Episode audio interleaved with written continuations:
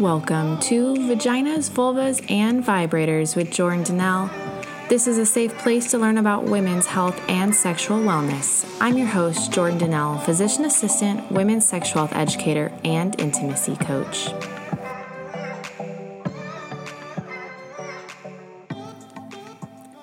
On today's episode, we are talking about the menstrual cycle. By the end of this episode, you will have a better understanding on how hormones work and what the purpose is of the menstrual cycle.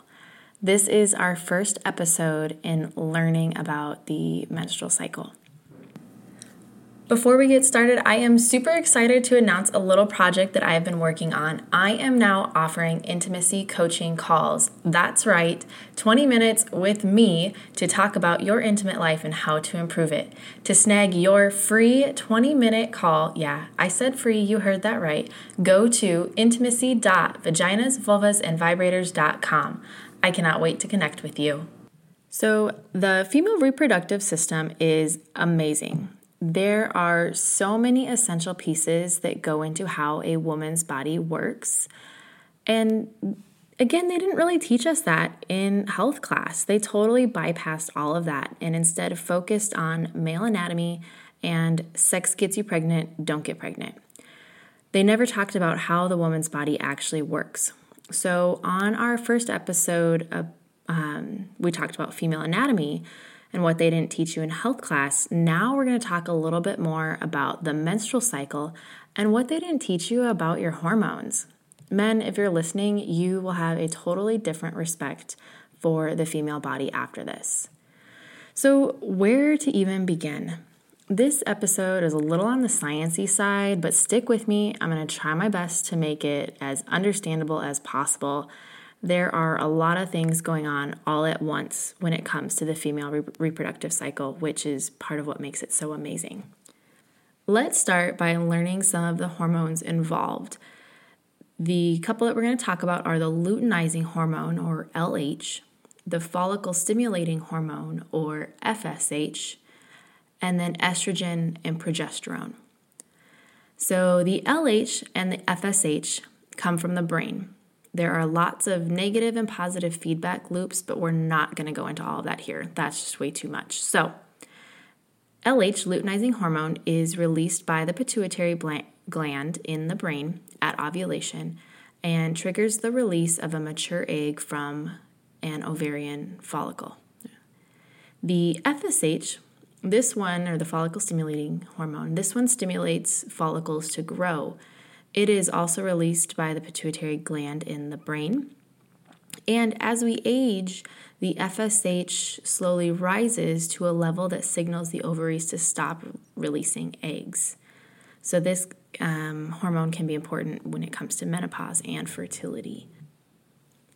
Then there's estrogen, which is primarily produced in the ovaries and you do get some small amounts from the adrenal glands and fat cells, but estrogen is responsible for thickening the uterine lining in preparation for pregnancy, and it plays a role in ovulation.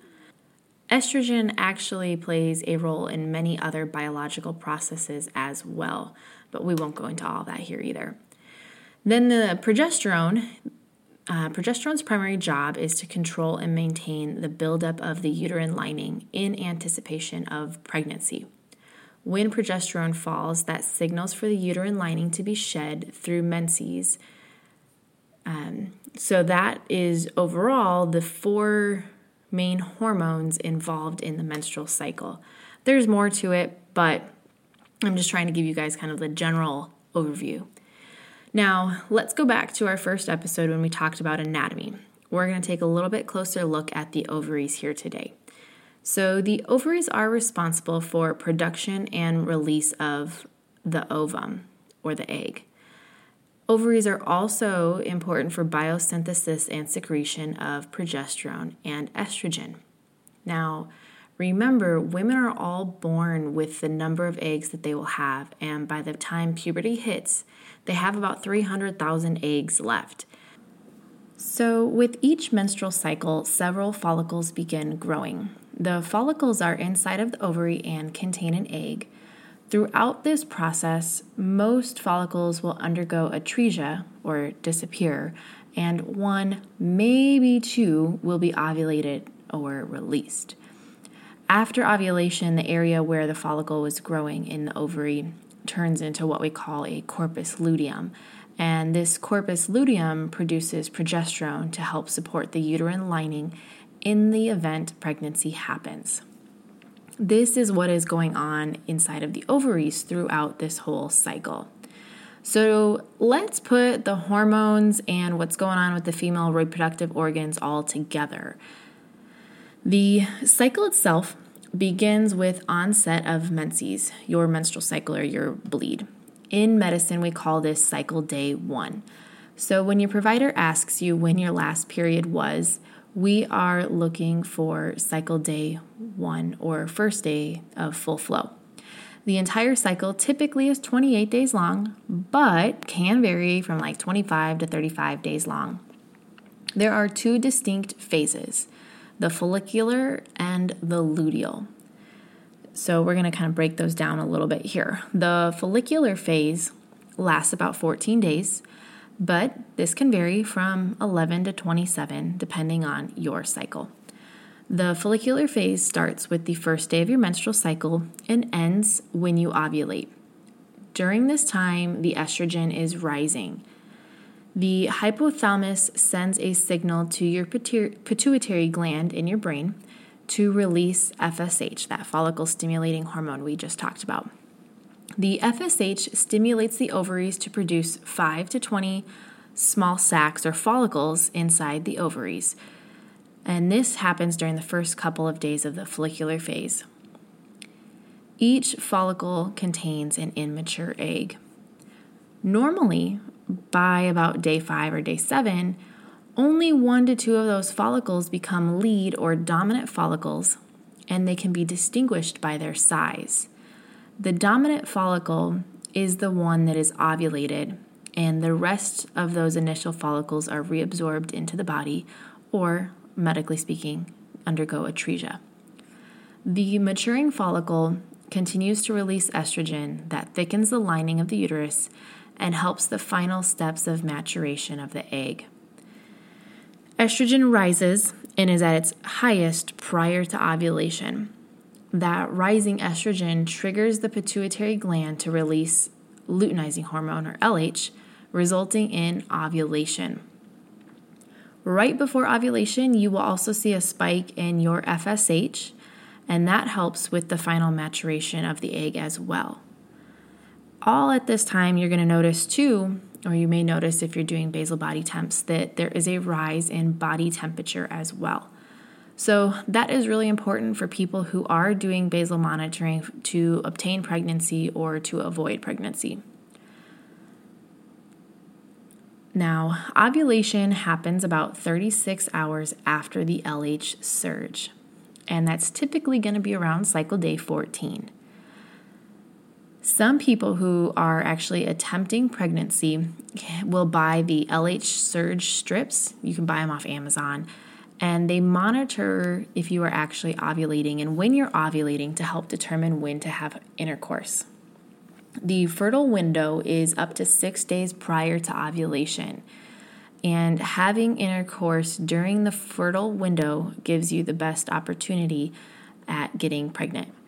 Now, if you are avoiding pregnancy, I would also be avoiding the fertile window um, uh, for intercourse as that is your most fertile time. Now, the next phase is the luteal phase.